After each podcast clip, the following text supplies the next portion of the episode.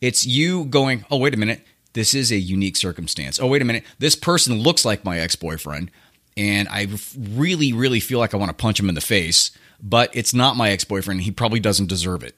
And now for something completely different. Welcome to surrounded by idiots. Radio Podcast. Oh, it's that time again from the well appointed JavaBud.com studios in beautiful Scottsdale, Arizona, United States of America.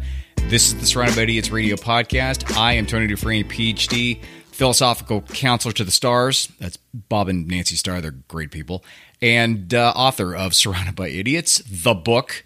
Welcome in. Great to have you back this week. And I wanted to, I was talking to a couple of my clients and I realized something that I have known for a long time, but you kind of like have this epiphany and you realize something. My job as a counselor in that context, it's all about questions.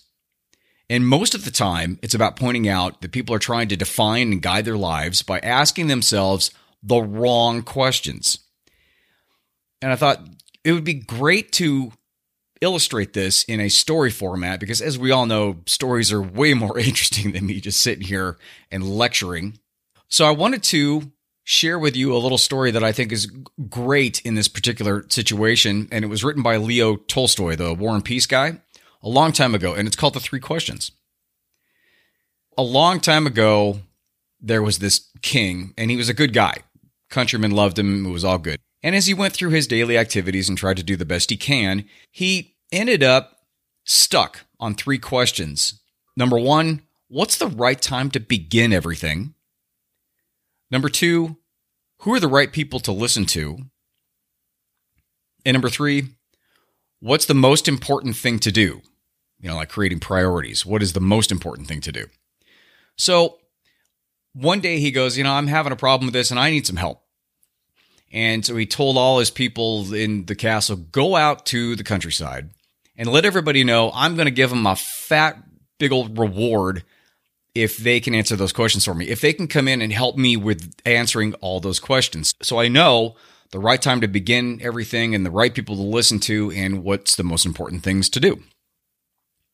And of course, to nobody's surprise, a bunch of people came in and uh, started throwing their answers out to him. Now, the problem was Every smart person who visited the king had a different answer to those three questions. I mean, for example, one guy came in and he said, you know, you should do a lot of planning, mark stuff down, have a calendar, and then you'll know the right time to do stuff. Well, then other people came in and said, nah, no, no, you can't plan stuff out because things change all the time. So they suggested, you know what you should do? Just make sure you're ready at all times and just and cut out the crap and just focus on doing what you need to do and what's the most needful. And then, and basically the king said, well, that would suck because then I wouldn't really have a whole lot of fun. I would just be all focused on crisis. So after all that was said and done, he got a little frustrated. So he decided to punt this to the last possible option. And it came down to this hermit guy. As hermit, was somebody who lived in the outer edges of the kingdom, and it was known throughout the area that this guy was really wise. So the king goes, "All right, I'll I'll do this." And so he basically had to borrow clothes from his servant commoner people and threw on the old navy polo and rolled out the back of the castle so nobody would see him and try to find this hermit.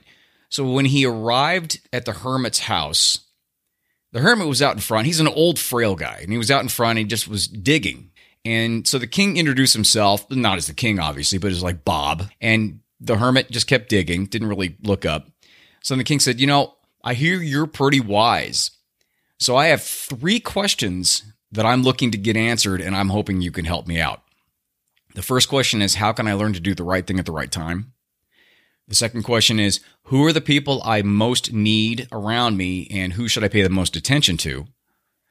And the third question was What affairs are the most important and need of my first attention? So after he was done throwing that out to the hermit, he listened to him and you could tell that he was listening, but he didn't answer. He just started digging again. So the king goes, Hmm, well, I heard this guy's kind of quirky, so I'll, I'll roll with this. He goes, Tell you what, you look kind of tired, so hand me the shovel and I'll dig for a while. So the hermit goes, Great. And he hands him the shovel and he just kind of sits over there underneath the shade for a bit. And the king starts digging up the planter. Well, the king dug up a real nice area for flower bed and all that. And he, he took a little break and then he asked the three questions again. And again, the hermit, you could tell he was listening. He didn't answer him directly. But what he did do is he went over to him and he said, Hey, King. Well, he didn't say King. Hey, Bob, you've done good work here. I'll tell you what, why don't you let me take over for a while so I you know dig my own planter here? And the king was a little frustrated and he just wanted to kind of expel that energy. So he didn't give up the shovel and he goes, No, no, I'm good. I need to dig. so he kept digging this planter. And again, he felt a little sorry for the hermit because the dude is old, and he and you could tell he's been out there for a while, and he was just dragging by that time. It was like midday, so the king kept digging and digging. Hours had passed, and the king was just getting lost in thought because he just got you know how you get that way. So he looks up, and it's kind of like sunset, and he stopped and he said, "Okay, old man, I came here for some answers." If you don't have them for me, I'm out of here. Well, just at that moment, the hermit was kind of looking over his shoulder, goes, Hey, wait a minute. Look over there. Someone's running towards us. So the king spins around and he sees this bearded guy running all hunched over, and his hands are on his stomach, and there's like blood all over his shirt. And when he reached the foot of the king, he like reached out and he like collapsed right in front of him. So the king and the hermit are like, what the hell? And they just, they kind of looked at him and they could see this guy got speared in the stomach. And so they tried to patch him up with a piece of the shirt and all that and pressed it and, you know, put some pressure on there. And they got him and they carried him into the house and laid him on the bed so they could put bandages on him to stop the bleeding. Now, by this time, the king was so exhausted because he'd been traveling, first of all, and then he was digging that damn planter for the whole day. And now some dude with his stomach hanging out, rolls up on him.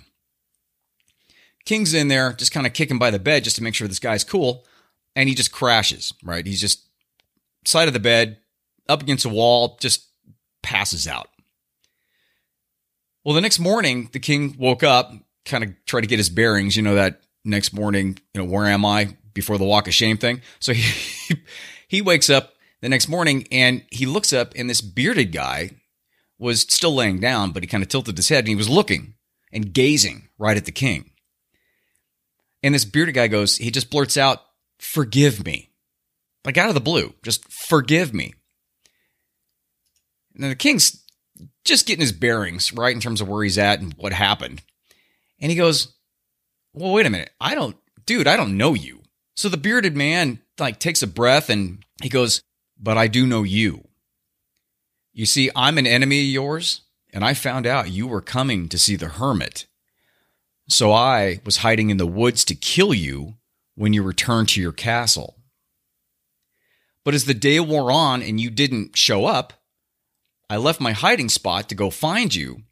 But then your bodyguard spotted me and attacked me and speared me in the gut. Now I managed to escape but I would have definitely bled to death if you didn't take care of me. And since you've now saved my life, I am indebted to you. It took a bit for the king to process it, and then he goes, All right, I am glad to have made peace with the bearded man. And he gained a friend in the process. So, you know, he's, he, he was okay with it, right? Okay, good. I'm glad everything worked out. Now, by, by this time, it was really time for him to get back to the castle to do his stuff but he wanted to try one more time to ask the hermit the three questions. So he got his rolled out the door, and the hermit was sitting there, kind of tending his new garden. And he goes, Okay, Mr. Hermit, for the last time, please answer my questions. And the hermit sort of tilts his head, looks up at the king, and says, They have already been answered. Now, totally confused. The king goes, wait, wait a minute. They've been answered. What do you mean?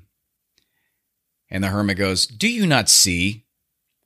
If you had not pitied my weakness yesterday and had not dug those beds for me, but had gone on your way, that man would have attacked you and you would have died. So the most important time was when you were digging the flower beds. And the most important man was me. And to do me good was your most important business. And then afterwards, when that man ran to us, the most important time was when you were attending to him. For if you didn't patch his wounds, he definitely would have died without having made peace with you.